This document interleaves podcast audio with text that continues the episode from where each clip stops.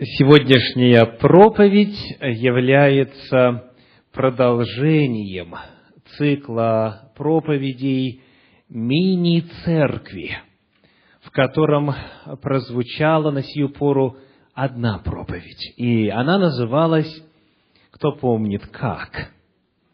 Мега или мини, знак вопроса. Мега или мини. Мы смотрели на то, что в Священном Писании говорится о модели устройства конгрегаций народа Божьего. Какой должна быть организационная структура и выяснили, что воля Божья в том, чтобы существовали малые группы, чтобы существовали мини-конгрегации, мини-церкви, домашние церкви, внутри церквей или конгрегаций, которые, собираясь на богослужение, представляют собой мега-церкви, когда много-много-много вот этих мини-церквей приходят, чтобы праздновать, чтобы поклоняться Господу, чтобы торжествовать пред Его лицем и чтобы слышать слово наставления один раз в неделю во время главного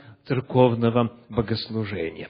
И вот сегодня вторая проповедь в этом цикле, которая называется также с использованием знака вопроса.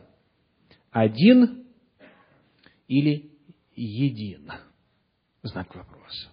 Один или един? Давайте посмотрим, о чем идет речь. Конечно же, разговор нам нужно начать с природы божества.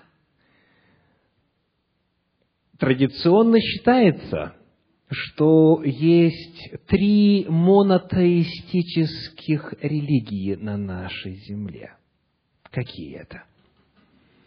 Иудаизм, далее христианство и ислам. И вот используя термин монотеистический, используя термин монотеизма, мы, конечно же, сразу же сталкиваемся с рядом вопросов касательно концепции божества, представленной в Священном Писании в Библии. Ведь «моно» означает «один». И потому термин «моно» теизм наталкивается на ряд сложностей в мировоззрении тех, кто признает три единства Бога. Когда постулируется, что есть Отец, Сын и Святой Дух, которые представляют собой божество и едины между собою при единстве естества, при единстве своих способностей, своей сущности, проявляя себя отдельно, индивидуально, различимо друг от друга. Потому это первый вопрос, это наша отправная точка. Монотеизм или единобожие. Моно – один, или един. Что говорит Священное Писание? Самая известная в этом отношении фраза в Библии – это книга Второзакония, шестая глава, стих четвертый. Второзаконие, шестая глава, четвертый стих говорит. «Слушай, Израиль, Господь Бог наш, Господь един есть». Итак, Господь Бог наш един есть. В подлиннике используется древнееврейское слово «эхад», которое, в отличие от термина «яхид», означает единство вместо единичности – Яхид означает один, единственный, одиночный. А эхад означает единый. И в Священном Писании, в синодальном переводе, именно этот термин используется. «Слушай, Израиль, Господь Бог наш, Господь един есть». Мы узнаем, что Господь по своей природе множественен, и именно един, а не один. Потому более уместным был бы термин не монотеизм, а единобожие. Единобожие, где подчеркивается единство в природе божества. И, конечно же, на эту тему одну можно было бы говорить очень и очень долго. И для тех из вас, кому этот вопрос интересен, существует запись а, бесед, которые в свое время были предложены на радио, они называются как раз так – «Природа божества», где мы подробно исследовали эту истину Священного Писания.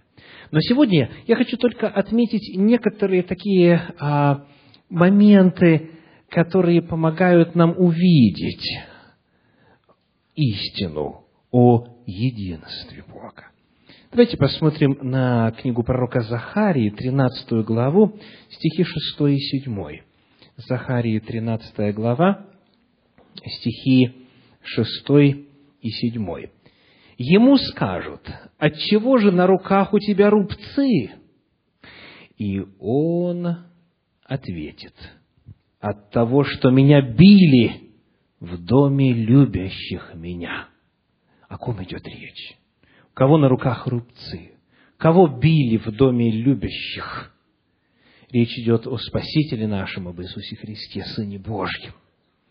И дальше, следующий, седьмой стих говорит, «О меч, поднимись на пастыря моего и на ближнего моего, говорит Господь Саваоф, порази пастыря, и рассеются овцы». Кто говорит? Господь Саваоф. Говорит о ком? о том, кого он называет пастырь мой и ближний мой, говорит Господь Саваоф. И именно эти слова используются в Евангелиях, когда сказано, что все ученики, бросив его, бежали. В исполнении пророчества поражу пастыря и рассеются овцы. Я хочу ваше внимание обратить на термин, который Бог Отец – Господь Саваоф использует для описания своих взаимоотношений с сыном. Какой термин? Пастырь и ближний мой. Слышите? Я еще раз прочитаю поднимись на пастыря моего и на ближнего моего, говорит Господь Саваоф. То есть, подобно тому, как у нас людей есть ближние, это подобные нам по естеству такие же человеческие существа, такой ближний есть и у Бога, у Всевышнего, у Творца всех миров. И Он называет этим термином Сына Своего, Иисуса Христа, Сына Божия. Поднимись на ближнего моего. Итак, Эхад един, ближний – это описание взаимоотношений внутри божества. Дальше, когда мы с вами открываем Евангелие от Иоанна, 17 главу, мы находим там а в стихах 5 и 24 следующее удивительное заявление о взаимоотношениях внутри божества еще даже прежде создания мира – прежде сотворения всего сущего. Иоанна 17 глава 5 стих говорит, «И ныне прославь меня Ты, Отче, у Тебя самого славою, которую я имел у Тебя прежде бытия мира».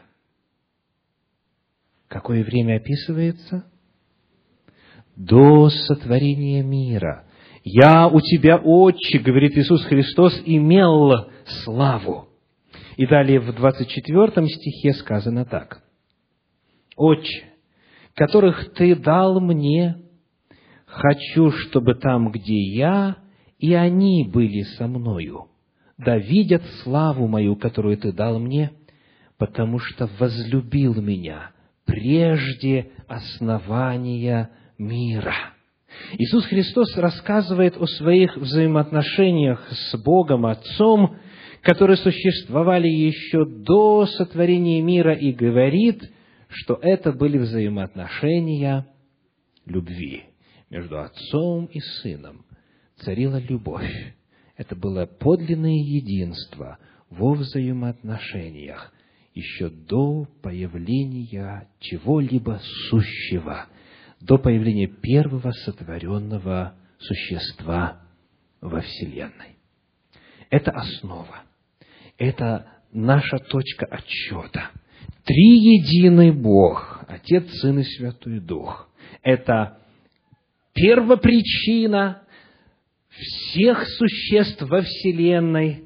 И это первооснова, это фундамент, на котором все строится у истоков мироздания любовь Отца, Сына и Святого Духа во взаимоотношениях друг с другом.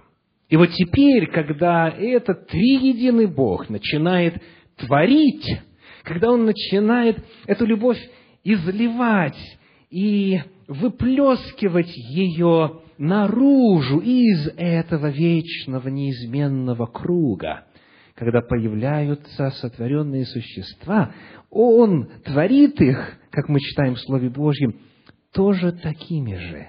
Он творит их социальными существами.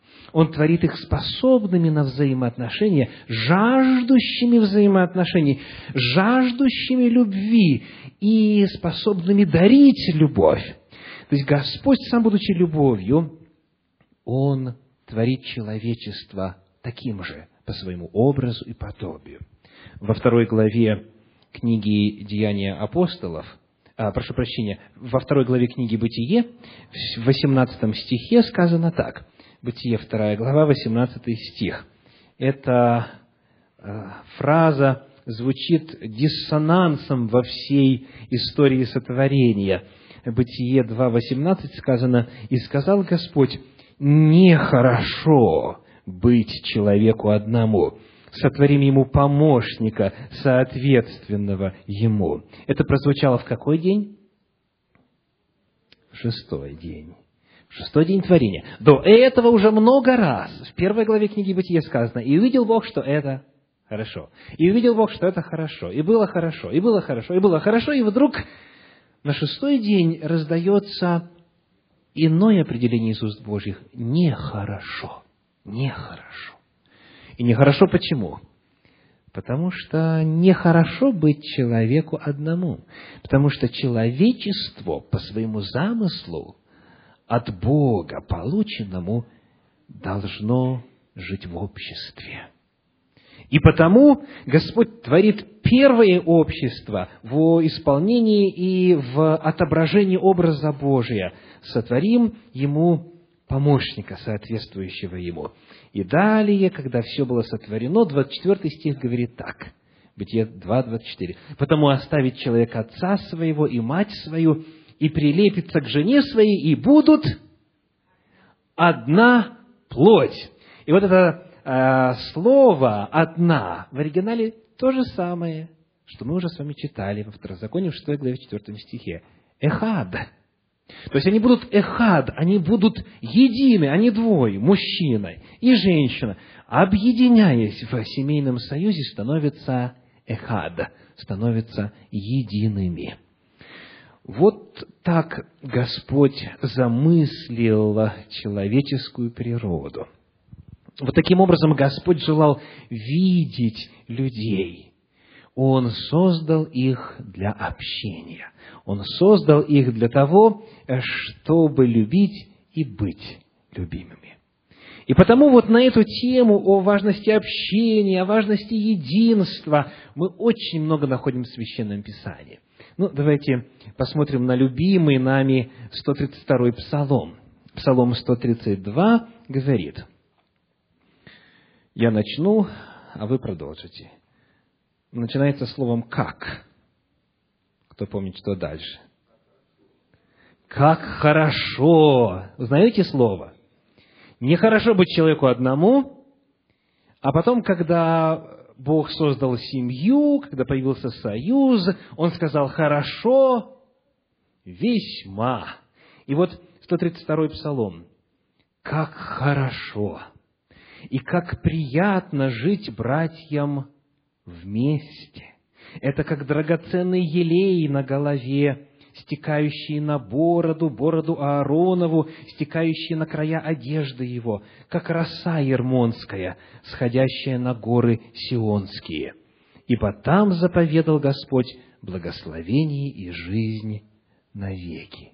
И так сказано, хорошо, хорошо, приятно жить братьям вместе. И вот дальше идет очень необычное э, сравнение.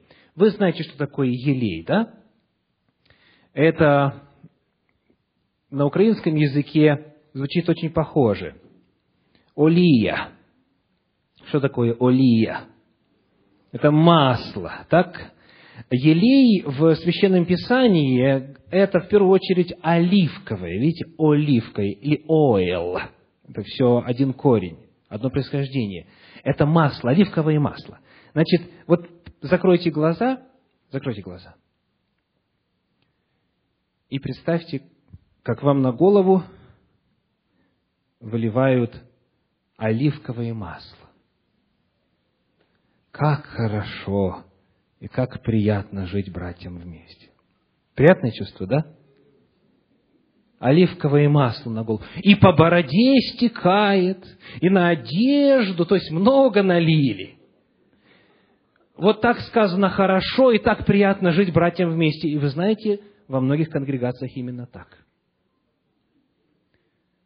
То есть, настолько хорошо, в кавычках, что как будто масло подсолнечного на голову налили. Вот такое чувство, такое неприятное, какое-то холодное, какое-то такое липкое, что-то такое, от чего хочется бежать как можно скорее, правда? Неужели Давид вот так ассоциировал общение в народе Божьем. Какой елей вливался на голову, на голову Аарона? Давайте прочитаем. Это книга Исход 30 глава, стихи с 22 по 25. Исход 30 глава, стихи с 22 по 25. «И сказал Господь Моисею, говоря, возьми себе самых лучших благовонных веществ.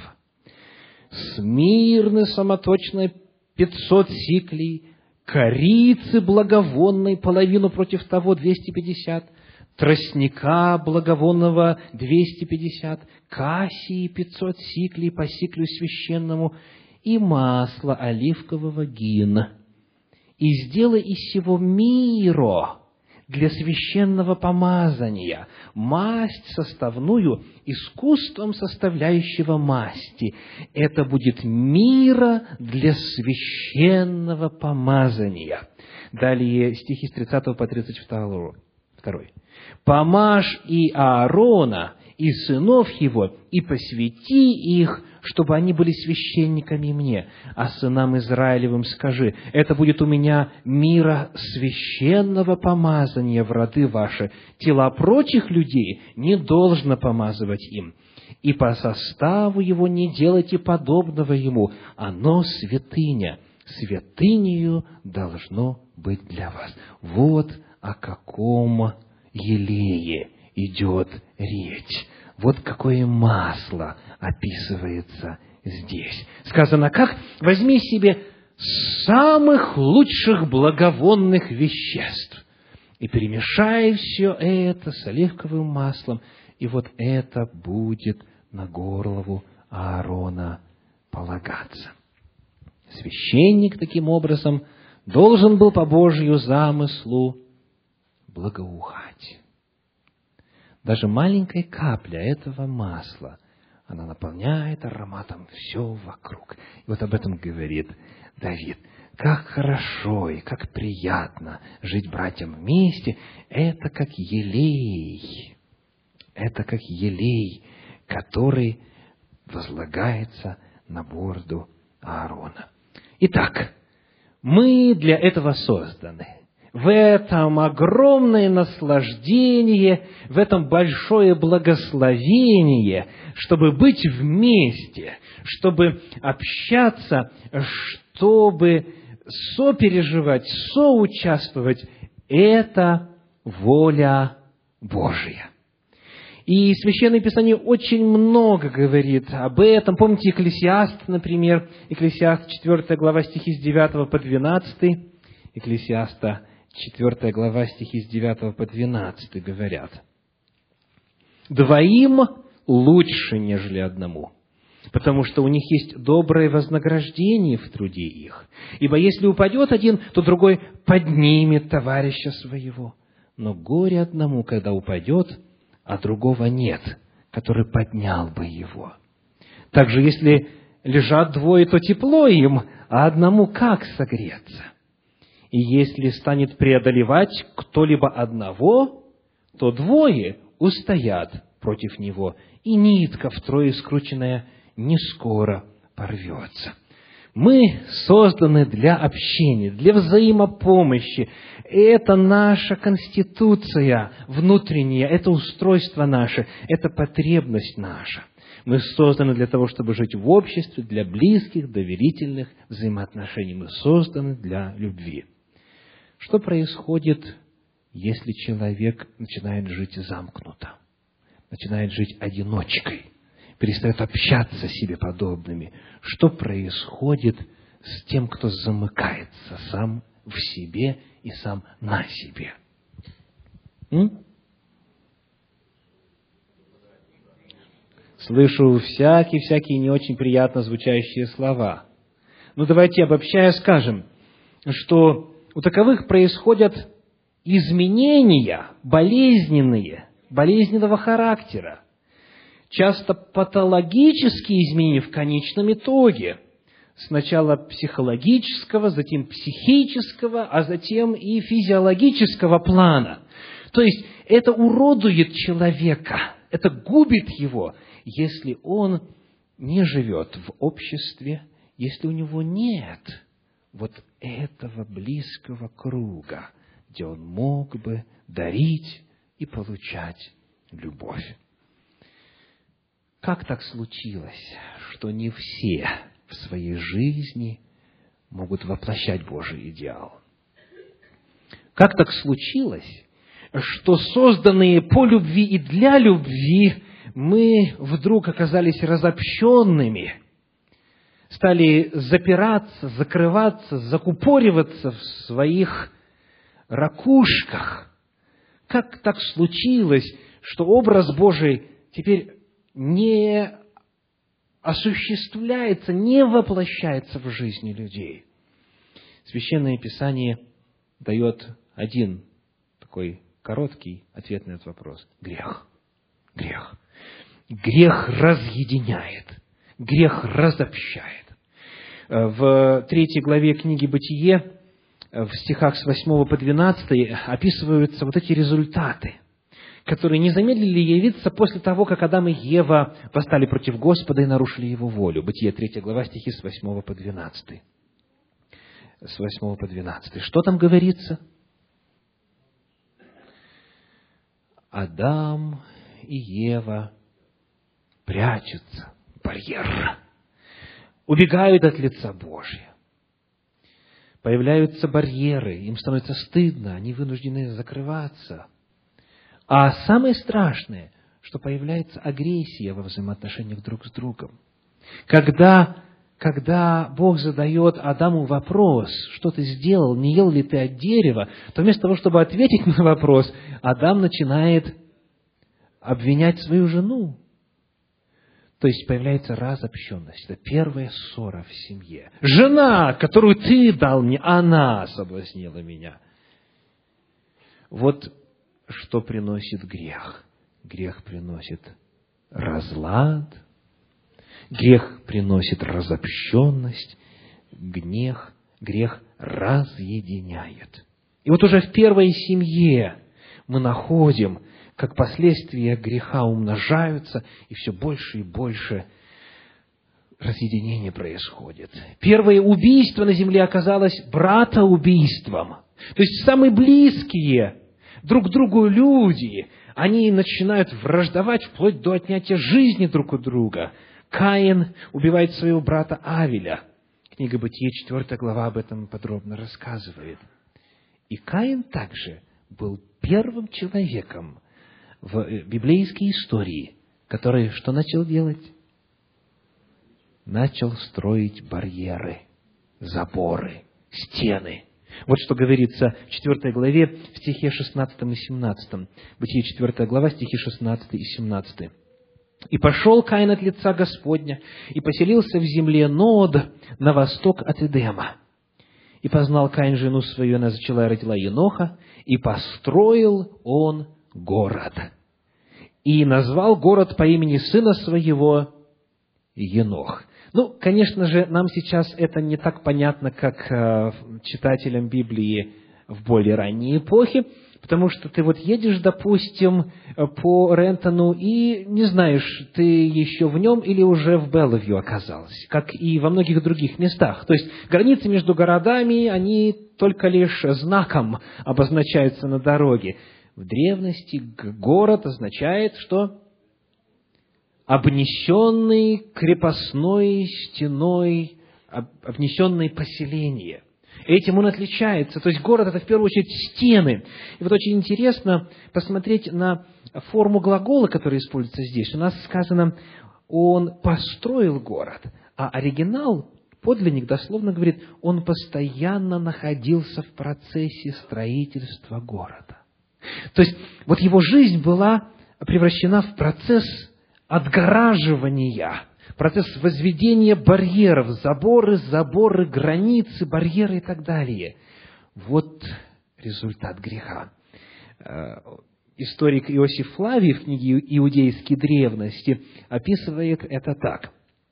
Он первый поставил на земле разграничительные столбы, построил город и, укрепив его стенами, принудил своих близких жить в одном определенном месте. То есть начинается сегрегация, начинается разделение, начинается разобщенность, которая теперь уже закрепляется политически, границы, город э, и так далее.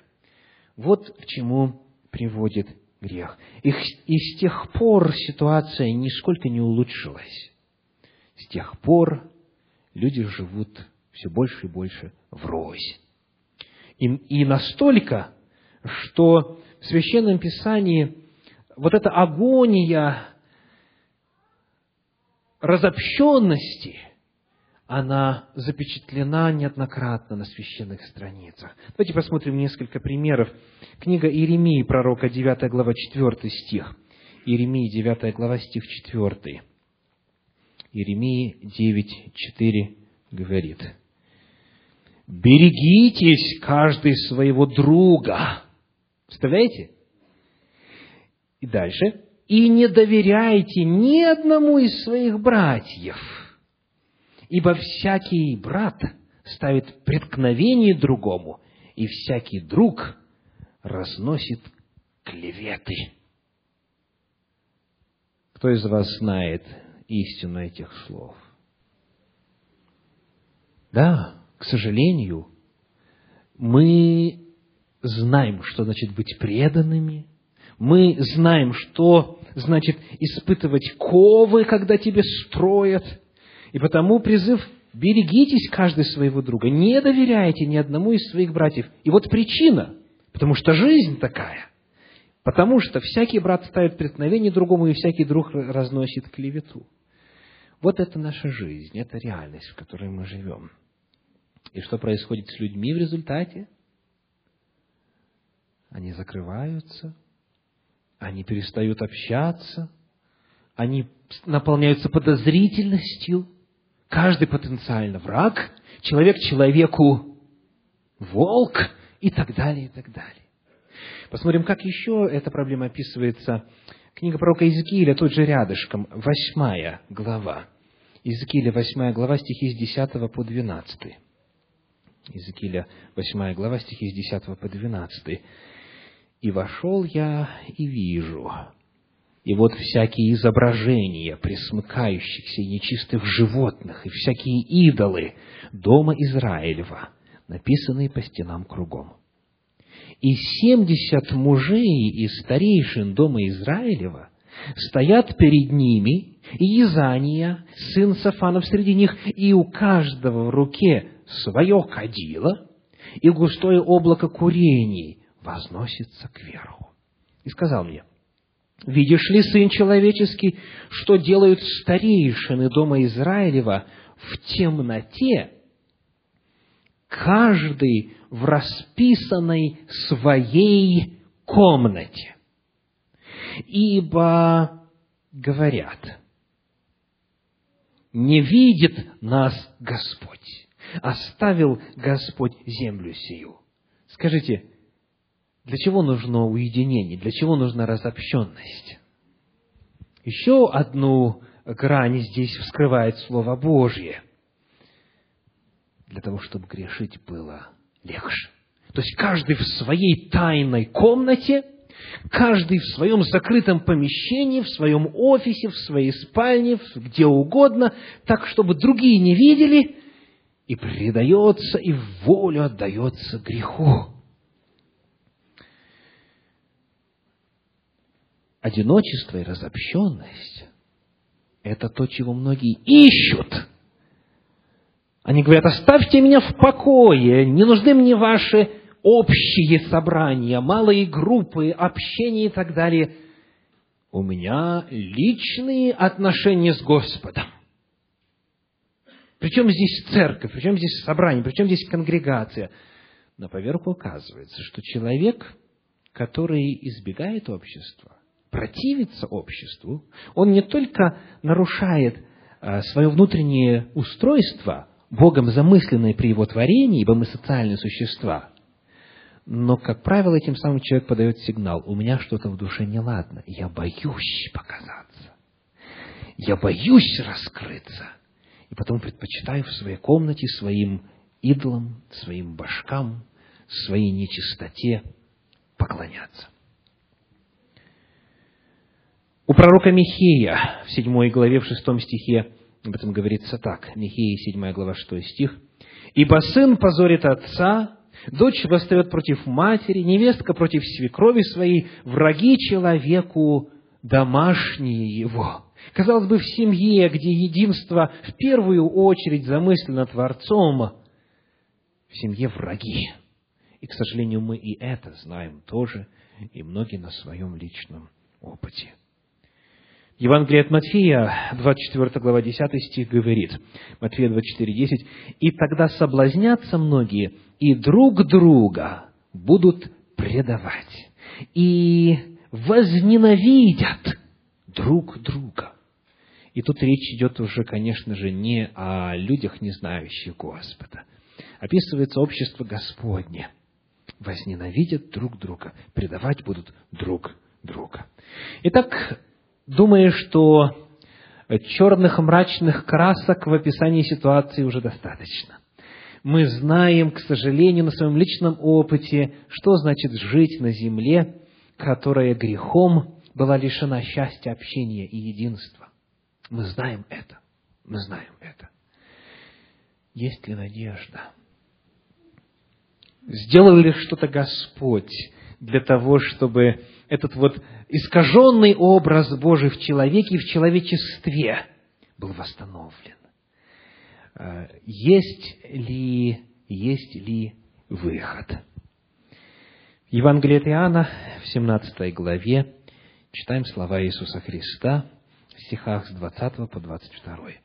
Евангелие от Иоанна, 17 глава, стихи с 20 по 22. «Не о них же только молю», то есть не об учениках только – но и о верующих в Меня по слову их, то есть о всех нас. Молю, говорит Господь Иисус, да будут все едино. Как Ты, Отче, во мне, и я в Тебе, так и они да будут в нас едино, да уверует мир, что Ты послал Меня, и славу, которую Ты дал мне, я дал им, да будут едино, как мы едино. Мы начали с вами сегодняшнюю проповедь с отправной точки, с природы божества. В Боге существовала любовь еще до сотворения нашей земли. И Сын Божий, придя на землю, явил нам Бога, показал, каков Он. И еще более того, Он вернул нас к Богу. И еще более того, Он говорит, «Я дал им» вот эту славу, которая нас с тобой объединяла, вот эта любовь, которая была у нас друг с другом, я дал им. Да будут они едины, как мы с тобою отче едины. В результате Бога воплощения, единство между небом и землею, между людьми на земле достижимо. И апостолы, те, которые были свидетелями служения Иисуса Христа, они очень много говорят о единстве. Давайте почитаем из первого послания Иоанна в первой главе, первые четыре стиха. Первое послание Иоанна, э, первая глава, первые четыре стиха. О том, что было от начала, что мы слышали, что видели своими очами, что рассматривали и что осязали руки наши о слове жизни. Ибо жизнь явилась, и мы видели и свидетельствуем и возвещаем вам сию вечную жизнь, которая была у Отца и явилась нам, о том, что мы видели и слышали, возвещаем вам, чтобы и вы имели что? Чтобы и вы имели общение, общение с нами, а наше общение с Отцом и Сыном Его Иисусом Христом. Он говорит, мы видели, мы свидетельствуем, мы осязали, мы участвовали, мы испытали это единство, мы знаем, что это такое. И мы хотим, чтобы и вы были в единстве, чтобы вы были в общении с нами, а наше общение с Господом Иисусом Христом и Отцом Его. И четвертый стих, «И сие пишем вам, чтобы радость ваша была совершенна». Итак, единство достигается благодаря чему? Общению. Общению. И общение, на которое мы изначально были созданы Богом, оно приносит радость. Радость какую? Совершенную. То есть мы тогда возвращаемся в Божий образ, мы тогда восстанавливаем в себе и в нашем кругу общения восстанавливаем Божий замысел, Божий образ. И это приносит огромное удовлетворение. Это приносит совершенную радость. И это в действительности не только лишь благое пожелание, это не просто заповедь, но это реальность жизни в Боге и с Богом. И на страницах Священного Писания эта реальность зафиксирована и засвидетельствована. В книге «Деяния апостолов» мы читаем в стихах 13 и 14 о том, каким образом это единство и эта совершенная радость были явлены на деле. «Деяния апостолов», 1 глава, стихи 13 и 14. «И пришедшие взошли в горницу, где и пребывали» Петр, Иаков, Иоанн и Андрей, Филипп и Фома, Варфоломей, Матфей, Иаков, Алфеев и Симон, Зелот, Иуда, брат Иакова. Это все те, кто спорили, кто из них будет большим в царстве. Это все те, кто э, часто не ладили друг с другом и так далее. Вот они все собрались, и сказано, все они единодушно пребывали в молитве и молении с некоторыми женами и Марией, матерью Иисуса, и с братьями Его, с теми братьями, которые смеялись над Ним и в свое время не верили в Иисуса Христа. То есть, смотрите, что произошло. Перед нами доказательство, что единство достижимо. И скажите, где они пребывали, в каком месте? Сказано, зашли в горницу, то есть в комнату на верхнем этаже. Это была домашняя группа. Это было домашнее общение. И имена всех известны. Это небольшое собрание на сотни или тысячи человек, где ты понятия не имеешь, кто рядом с тобой сидит. Это небольшая конференция или какой-нибудь съезд или какое-нибудь особое мегаслужение, которым есть свое место, которые очень нужны. Но здесь все друг друга знают. по именам. И они пребывают в единстве, потому что единство реальное, подлинное, не на словах, возможно только где? Только в узком кругу, только лишь вот в этой базовой ячейке, вот эти десятиначальники, которые над десятью, еще в Торе а, поставленные, и затем Господом Иисусом Христом и апостолами подтвержденные, как мы выяснили во время нашей прошлой проповеди, вот эти люди и создают единство. Вот здесь оно реально возможно. Невозможно быть едиными со 150 или, или с 200 человеками. Невозможно быть едиными с огромным, с огромным числом людей. Да, можно быть в принципе едиными, но, как сказал в свое время а, Достоевский, чем больше я люблю человечество вообще, тем меньше я люблю его в частности. Слышали? Чем больше я люблю человечество вообще, тем меньше я люблю его в частности. Вот где все проверяется. Вот где лозунги соприкасаются с реальностью. Вот где благие намерения воплощаются в жизнь. Это мини-церковь. Это особое время, особое место. Это малая группа. Вот это Божий идеал. Вот это путь, который Господь оставил. Путь для воссоздания образа Божия. И этот путь приносит небывалые плоды. В книге «Деяния апостолов», если бы у нас было время прочитать, к чему это привело, это просто взорвало а, весь тот социальный уклад. Потому что неимущие и богатые считали друг друга братьями и сестрами более близкими, чем по крови.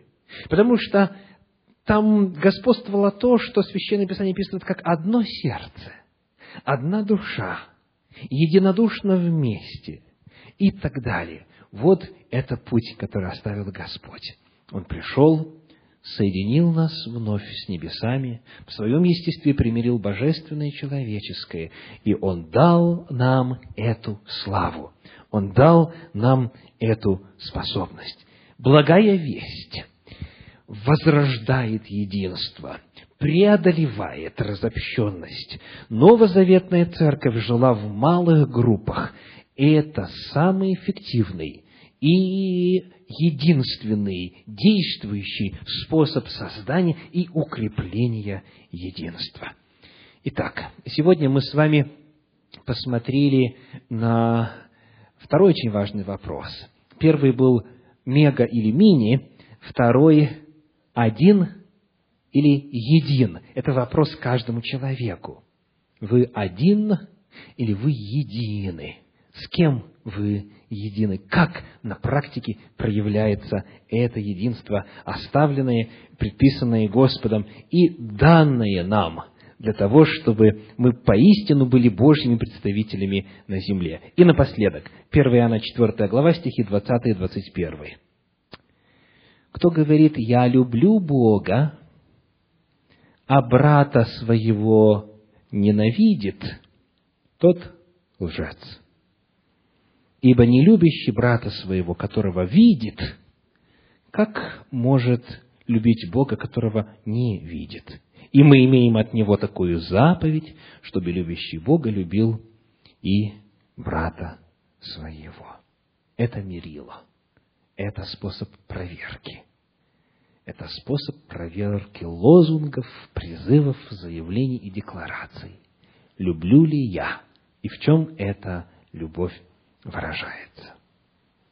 Аминь.